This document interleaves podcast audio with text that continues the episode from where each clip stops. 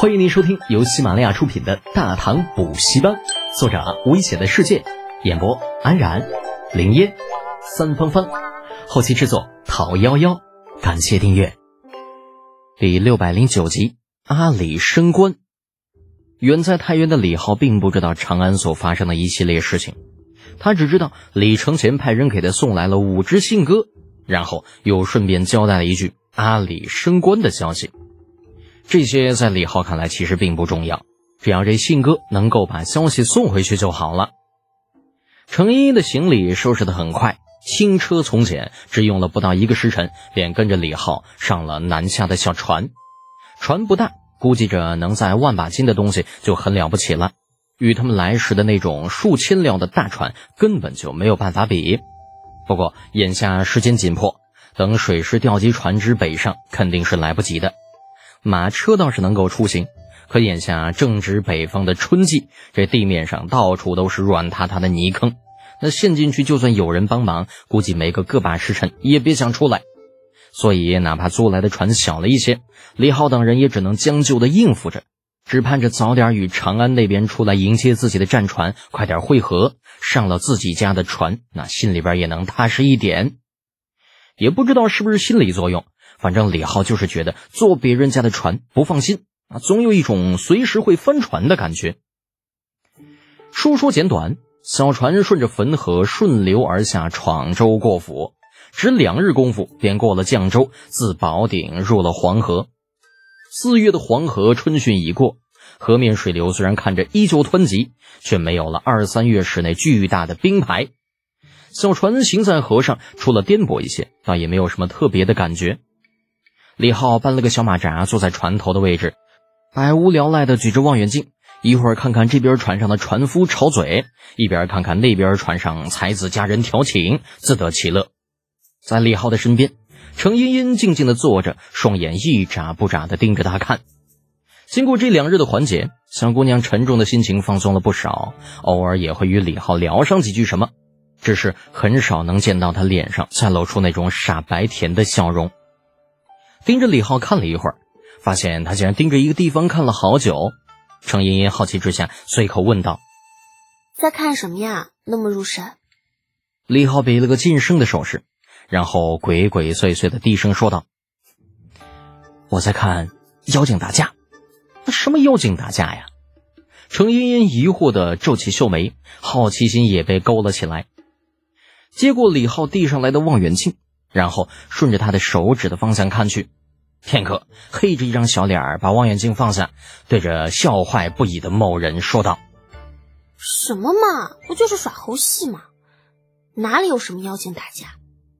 李浩自然不会承认之前是在逗茵茵，呵呵一笑：嗯，那是你看得晚了，刚刚我看的时候正好看到孙悟空大战六耳猕猴。啊，不过小姑娘也不是那么容易戏弄的，狠狠地白了李浩一眼，重重地把那望远镜摔到他的怀里。大骗子，不理你了。真的不理我了？那我一会儿可要去上岸去了啊！听说宝鼎这边啊有很多很多好吃的，我一会儿非要吃个痛快不可。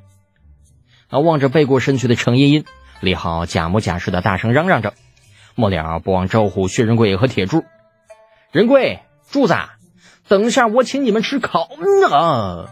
那肉字还没有说出口呢，李浩的脚趾就被程茵茵狠狠地跺了一脚，疼得他那眼泪差点都没流下来，抱着脚跳了好一会儿才算是缓过劲儿来。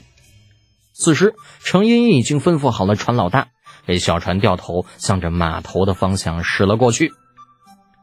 宝鼎县的码头其实说不上大，不过仗着宝鼎县正好守着汾河与黄河的交汇点，故而有许多船只在此停靠休整。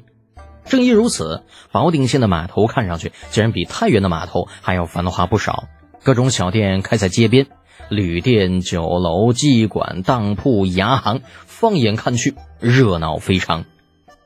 李浩一行人所乘之船虽然被他们称之为小船，但是那也得分跟谁比。与水师的五牙战船或者三千料以上的巨大海船相比，那肯定是显得有些小，但是放在民间，这船其实已经算是很大的了，至少也比码头上那些个一般的船要大上不少。所以当他们的坐船驶进码头的时候，立刻引起了一片骚乱，无数小船争相躲避，纷纷让出路来。李浩见状，连忙回身向后面吼道：“船老大，慢一点，不要撞了人。”呃，不不不是，不管小人的事儿，他们不是躲咱们的船。一个委屈的声音从身边传来。当李浩扭身一看，身边站着的可不就是船老大本人吗？李浩有些不高兴，沉声道：“你怎么还在这儿啊？就这么大船撞进码头，万一伤了人怎么办呢？”呃，不是，侯爷，这真不关咱们的事儿啊。咱们的船都快停了，他们避的其实是另外一艘。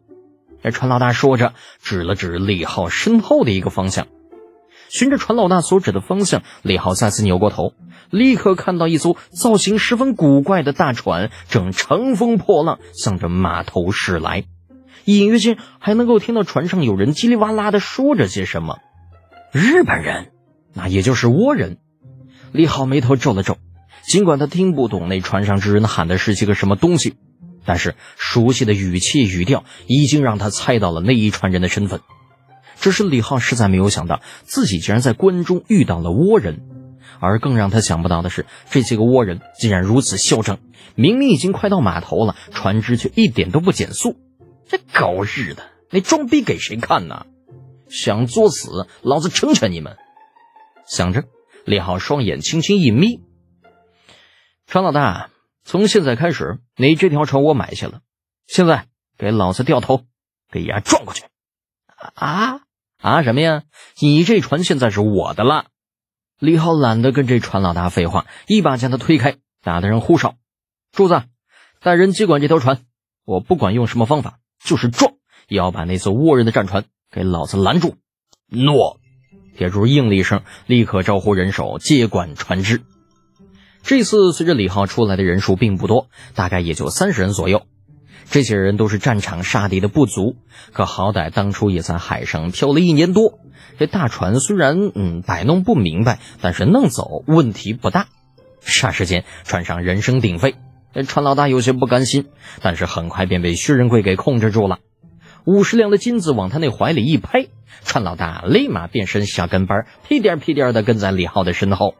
只是李浩哪里还顾得上他嘛，来到同样义愤填膺的程茵茵身边，叮嘱道：“茵茵呐，一会儿呢，你先不要进船舱，要撞上的时候记得扶稳，千万不要离开我的身边。”“嗯，放心吧，德简哥哥。”程茵茵重重的点了一下头。将门女子啊，就是这一点好，永远不会成为男人的拖累。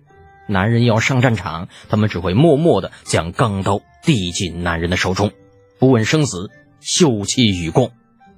李浩微微一笑，伸手轻轻在程茵茵的鼻尖上点了一下：“放心，不会有事的。”言罢，转身登上船只最高处，呛的一下抽出了腰间横刀，迎风怒吼：“大唐水师，迎敌！”